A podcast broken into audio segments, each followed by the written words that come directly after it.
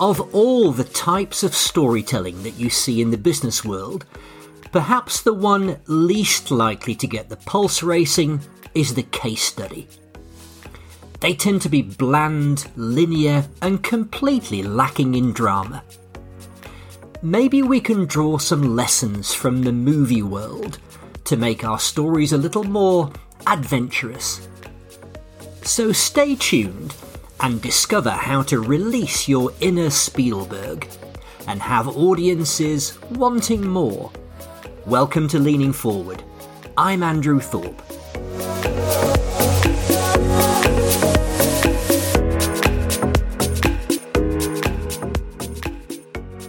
If you're interested in the field of storytelling, you're bound to come across the work of Joseph Campbell. He was a social anthropologist in the last century and studied storytelling across many cultures around the world. He saw a common pattern and eventually developed this into the hero's journey template, um, and he encapsulated this in his book, The Hero with a Thousand Faces. And it goes roughly like this. Life's going along quite nicely for our main character, and then bang! something intervenes to turn their life upside down, sometimes called the inciting incident. They're invited to try to uh, redress things, the, the so called call to adventure, but they have doubts. They've never been down this path before and initially resist the call. They might be given counsel from um, a wise one, someone like Gandalf or Yoda, who tells them what they must do, but the hero still isn't keen.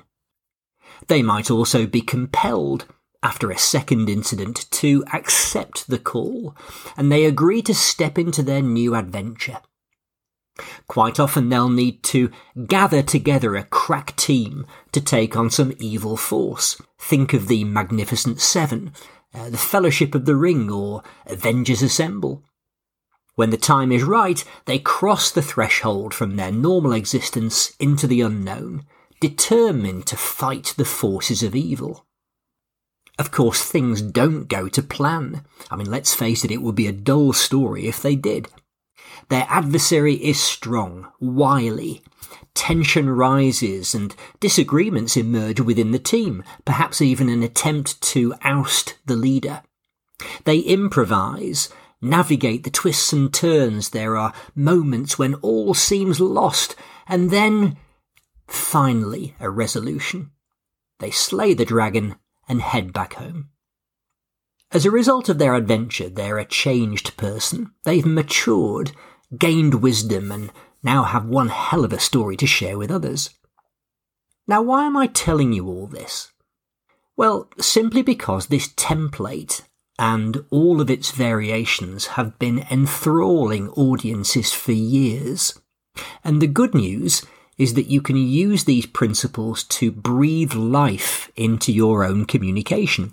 Everything from your backstory to case studies and the anecdotes in your locker. You might start with a, a bare factual framework like, here was a client with a problem, we came along and fixed it, they were happy with the outcome. True, perhaps, but it's not exactly going to win any Oscars. But maybe, just maybe, you can introduce some juicy elements. Things like the client coming to you from an unexpected source, like a competitor or maybe your grandmother the client having some interesting characteristics which caused you to have second thoughts. A turning point which made you um, take on the job. Assembling a team. Things not going to plan because the client didn't tell you the full story. Maybe some wise counsel from an old boss. A change of tactic which slowly starts to work. A new deadline, which means everything has to be accelerated. Rising tension as the deadline approaches. The team pulls out all the stops. And then finally, a resolution.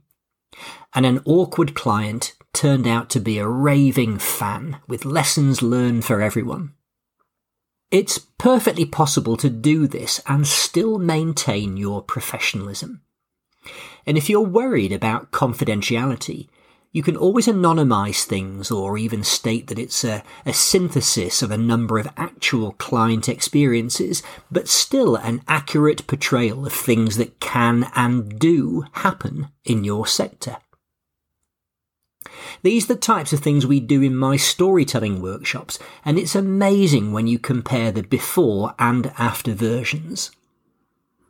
I want to finish with a short breakdown of one of my favourite movies, a near perfect example of the hero's journey template, and I wonder if you can recognise it from this.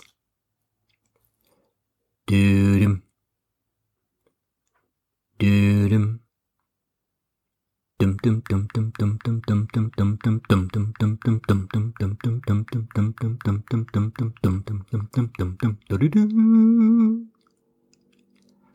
Yes, it's the film you shouldn't watch before taking a dip in the sea Jaws. Now, a quick warning I'm going to give away the plot here, but seeing as it's been out since 1975, I'm not going to worry too much about spoiler alerts. If you really don't want to know how things work out, then stop listening now. Now, you might say the main character is the shark and it makes an appearance right at the start of the movie. But our hero is really Brody, the local chief of police, played by Roy Scheider. He seems a likeable chap, married with young kids, and his main problem seems to be boredom. Nothing interesting happens in Amity Island, the seaside resort where the film is set, in contrast to life in New York City where he came from. And what's more, He's not keen on water either. Then we have the inciting incident, the discovery of a girl's remains on the beach, presumably the result of a shark attack that we see at the start of the film. This wasn't good news for the girl, but it's also a problem for the town because they're about to enter the main tourist season. This puts the police chief at odds with the town's mayor, who wants to keep the beaches open but Brody thinks otherwise. More attacks follow, and this pesky shark is making quite a nuisance of itself. Brody reluctantly takes on the task of hunting down the shark, the call to adventure in Campbell's terms, but not before he's assembled his team. A young marine biologist and the wizened old sea dog, Quint, who turns out to be a bit of a Captain Ahab figure tensions within the team run high. They set out to sea, crossing the threshold from the everyday to the unknown, and eventually they encounter the beast. The shark turns out to be very large and very, very scary indeed. We're going to need a bigger boat, says Brody, but his suggestion falls on deaf ears. The shark is strong, it's wily, and there's every expectation that the mission may fail. They improvise, they try this and that, until finally the beast is slain. Uh, by our hero, of course, but not before the old fisherman becomes the shark's latest victim.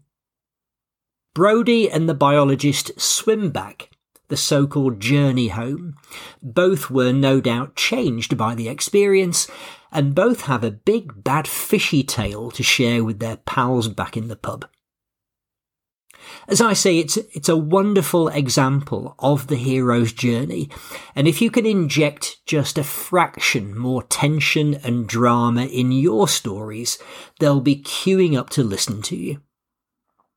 I hope you've enjoyed this episode of Leaning Forward, and at the very least, you might decide to give Jaws a watch. It's a terrific film. See you next time.